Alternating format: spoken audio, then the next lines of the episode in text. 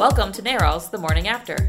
Each Thursday, our podcast brings you the latest on reproductive health care, progressive politics, and the fight to keep abortion safe and legal. NARAL's The Morning After is a production of NARAL Pro Choice Ohio. Find us on Facebook, Twitter, and Instagram at ProChoiceOH. Enjoy the show! Hey everyone, this is Gabe. On Thursday, April 11th at 3:30 p.m., Mike DeWine signed Senate Bill 23, the 6-week abortion ban. The day before the bill was signed, the Ohio House voted on the bill, uh, and we heard some amazing testimony both from Ohioans before the House gathered and during the House session. So we're going to play some of that audio for you today. First, you're going to hear Representative Janine Boyd of Cleveland Heights. She's the ranking Democrat on the Ohio House Health Committee, and she led the opposition in the committee hearings. Uh, she was also the first speaker at our media event outside the Ohio State House. Uh, so I'm Janine Boyd. I have the privilege uh, of serving in the Ohio House of Representatives representing House District 9. That's Cleveland Heights, Shaker Heights, University Heights, and wards 2 and 4 of Cleveland. And I really wish that we were here, all of us, uh, rallying to celebrate maybe a unanimous vote on paid family and medical leave. You know, so that uh, pregnant uh, women who work could really take care of themselves in their pregnancies.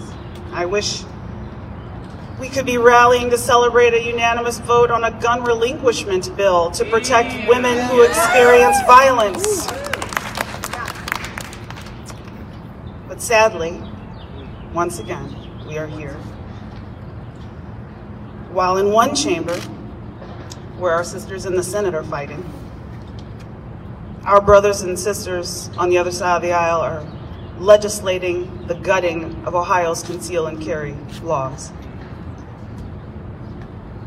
And in this chamber, where my sisters and I fight in the House, we will once more vote on an abortion ban. And this one is the most severe and extreme in the nation.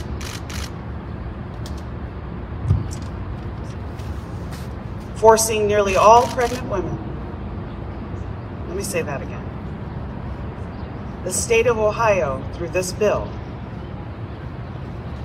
is attempting to force nearly all women, all pregnant women, to carry their pregnancies to term, no matter what. No matter what danger that pregnancy means to that woman's, to that woman's health, whether it be physical or emotional. The state of Ohio wants to force all pregnant women to carry their pregnancies to term. So while I was in this series of uh, hearings that really uh, several times throughout betrayed the democratic process. Um, I encountered these amazing witnesses, right, who travel here to tell their stories. They're very painful, heartbreaking stories. So while I have this microphone, I want to thank every single person who came to the State House and to the Senate and told their stories. And uh, engaged the democratic process on behalf of so many who couldn't be uh, here to testify. I want to thank everyone who wrote their testimonies and submitted them because writing your story can sometimes be even more painful than telling it. So I want to thank every person who did that. I want to thank one of my constituents who left me this incredible voicemail message but, uh, right after the first hearing when Senator Roegner presented the bill, and we started with uh, roughly 30 or more uh, proponents to the bill uh, testifying.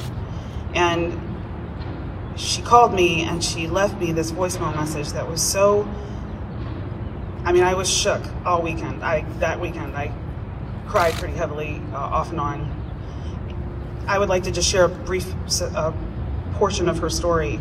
Uh, she was pregnant uh, at one point after learning that she was also at risk for uh, having uh, ovarian cancer.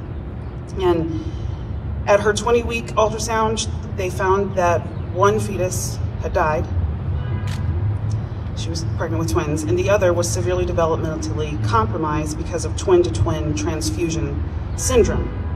So that fetus was missing his brain. So the doctors recommended an abortion, but she was living in Missouri at the time.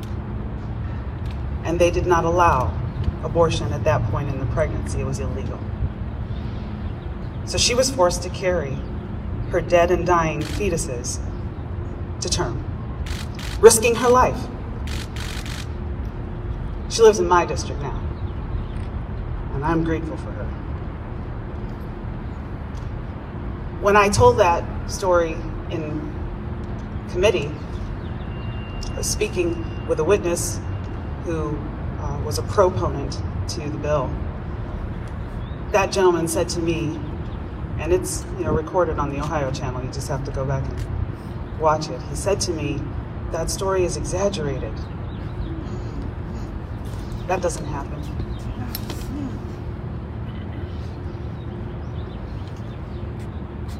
I cannot understand uh, an interest that overshadows every other interest that really does mean life.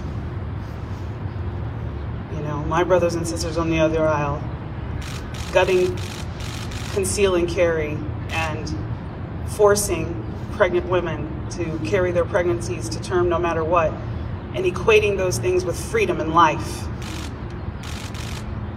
That breaks my heart. And you have probably been watching the news. We've been talking a lot lately about maternal and infant mortality from the governor's office to the legislature. And quite frankly, we cannot talk about how Ohio is has the worst stats in the African American community and people of color uh, in terms of maternal and infant mortality. We can't talk about those things. We can't talk about a healthy pregnancy and leave those things out, right?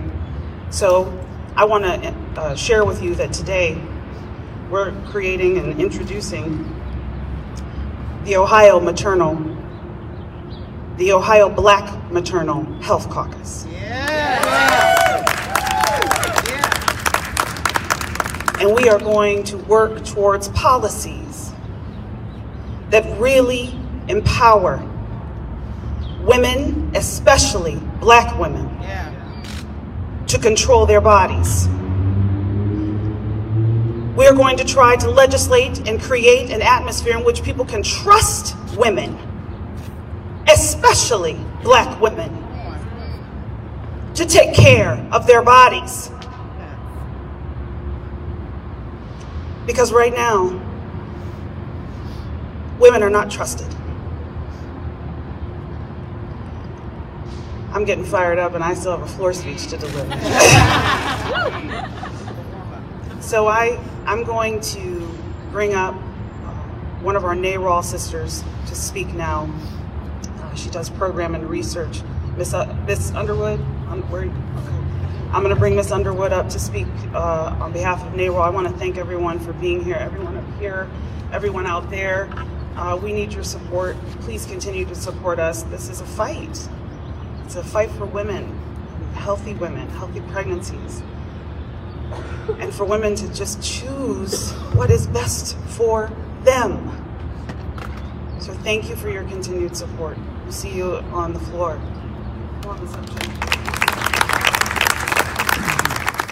After Representative Boyd, uh, we're going to hear Ashley Underwood with NARAL Pro Choice Ohio. Then we're going to hear Representative Beth Liston, who's a doctor trained at Notre Dame University and opposes this bill because it's scientifically inaccurate. Um, those of us born with wombs are not voiceless vessels. We are not incubators. We are not the concubines of movements whose moral compass instructs them to deny us autonomy. Our bodies should not be treated as the sole piece of incriminating evidence when conception is the result of violation and violence. And yet, each time the Ohio legislator further restricts, restricts abortion access for the thousands of constituents who need it, the state of Ohio treats us as such. Abortion access does not make the womb the most dangerous place for a child. Inequitable healthcare, pandemic racism, physicians lacking cultural competency, and legislators better suited for leadership within private places of worship oh instead of public service make the womb the most dangerous place for a child. It is legislators who take it upon themselves to draft bills such as the six-week ban, a ban that will adversely impact the health of their tax-paying constituents who make the womb the most dangerous place for a child. And this danger extends far beyond pregnancy. Ohio's abysmal maternal and infant mortality rates are proof that a portion of the legislator Ohioans vote in to protect and serve us is actively working to debilitate and destroy us. There are articles detailing research studies that show limiting abortion access contributes to poor maternal health outcomes. And there are countless examples, both historical and modern day, that show societies in which the thriving health of women and children directly correlates to the overall well-being and prosperity of all. Abortion is healthcare. Abortion is a life-saving procedure. Abortion is moral. And good people have abortions. Those of us born with wombs, regardless of the lives we lead, are valuable. We are worthy, and we are deserving to be treated as full citizens in the state we reside. We deserve the right to make decisions for ourselves, our families, our bodies, and our lives. So let's stop the bans in Ohio, please. Thank you for listening. And up next, we will have state representatives and medical director Beth Liston.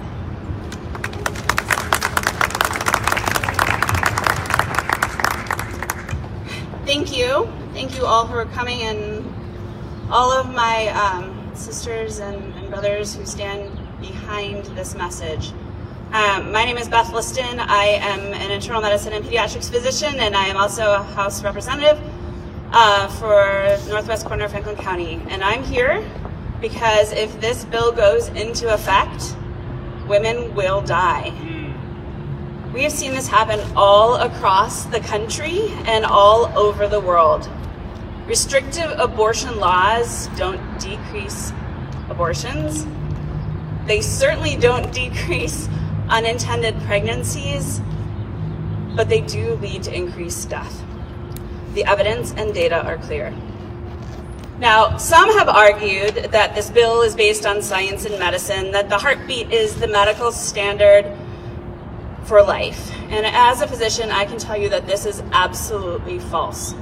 There is no medical way to support a six week or 12 week or even an 18 week fetus. Simply put, you need lungs and a brain to live, and no amount of technology will, we have will change this. This bill is not about science or medicine or advancing technologies. It's not even about helping babies.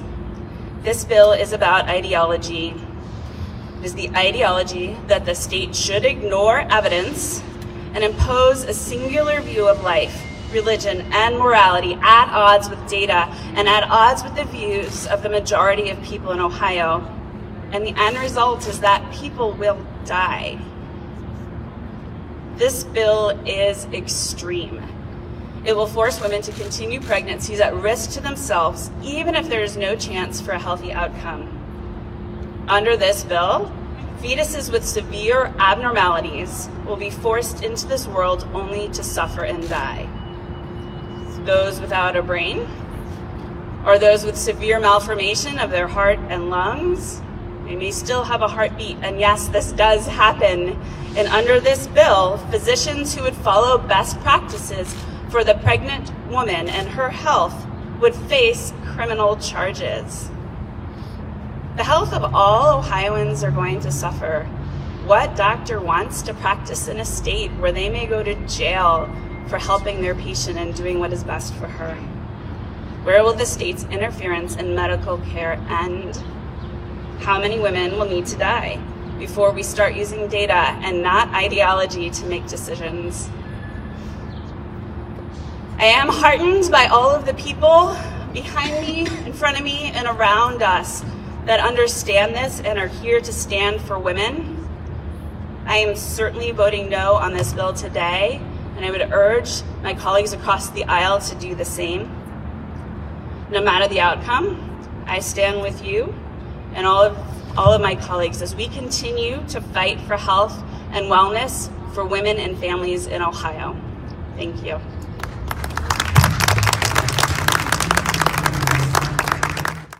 In the House chambers, we heard from multiple members of the Ohio House Democratic Caucus, including Representative Erica Crawley and Representative Lisa Sobecki. Both of these women revealed to the House of Representatives their experiences as rape survivors and how that shapes their opposition to the bill. Mr. Chair recognizes Representative Crawley. This speech is the one that I have been dreading. As many of you may know by now about my background, um, because Jim Siegel from the Dispatch so graciously wrote a profile on me and my background and how I got here to the State House. I am only here by the grace of God and my lived experiences, not my education, and not how I was willing to die for my country when I enlisted in the Navy. I am here because of the people who I represent that have similar experiences as I do. I am my neighbors, and my neighbors are me. And the one thing that Siegel was able to capture in that article is that I am a mother of twin girls. But how I became a mother was after a very long battle. I found out that I was pregnant after going to Planned Parenthood. I just want to thank them for always providing me with breast exams and pap smears when I didn't have insurance, on and off for over 20 years. I was seven weeks pregnant. A couple of days later, I thought I was having a miscarriage. I drove myself to the emergency room, only to find out that I was pregnant with twins. I didn't have my regular OBGYN appointment for a few weeks because, again, I had no insurance, so I had to apply for Medicaid. Thank you, Medicaid. Um, after I saw my OBGYN for the first time at 11 weeks pregnant, um, went for a regular follow up, everything was fine. About 18, I was 18 weeks um, had been having some discomfort for two days, laid up with my feet up because I thought I was having what we call Braxton Hicks. After three days of the discomfort becoming um, more uncomfortable, I drove myself again to the emergency room, only to find out that I was in preterm labor with my twin girls. I had to see a specialist, stayed overnight, had to see a specialist the next day who told me that I had uh, what was considered an incompetent cervix and I needed a McDonald's cerclage. I, for the non doctors in here, a McDonald's cerclage is stitch in the cervix. So I had to go into uh, an emergency procedure that day by myself at the hospital. I was living in Georgia at the time, my family is here in Ohio, to have a McDonald's cerclage put in my, my cervix to keep my cervix from continuing to open. Because at 18 weeks, those babies could not survive on their own. After that, I continued to see, uh, receive medication to stop or limit my contractions. I stayed in the hospital 16 weeks total. I fought very hard to hold on to those babies. While I was um, extremely anemic, had to have an iron transfusion over six hours, four hours into it, had an extreme allergic reaction. I weigh more today than I did when I gave birth to my twins. I could not put on any weight. I was eating three meals a day that were very hearty to help me gain weight, even drinking Boost. And for those who don't know what Boost is, it's like a dairy type of drink that you get to help you gain weight. Um, around 27, 28 weeks, because I was still contracting, the doctors gave me betamethasone. Again, for all those non doctors in here, it um, matures the baby's lungs in case of an emergency where they have to be delivered, and also reduces bleeding of the brain for the, for the babies. At exactly 34 weeks to the day, on a Wednesday, 10 o'clock in the morning, they decided to remove the cerclage because I continued to con- contract and um, my health would have continued to be at risk.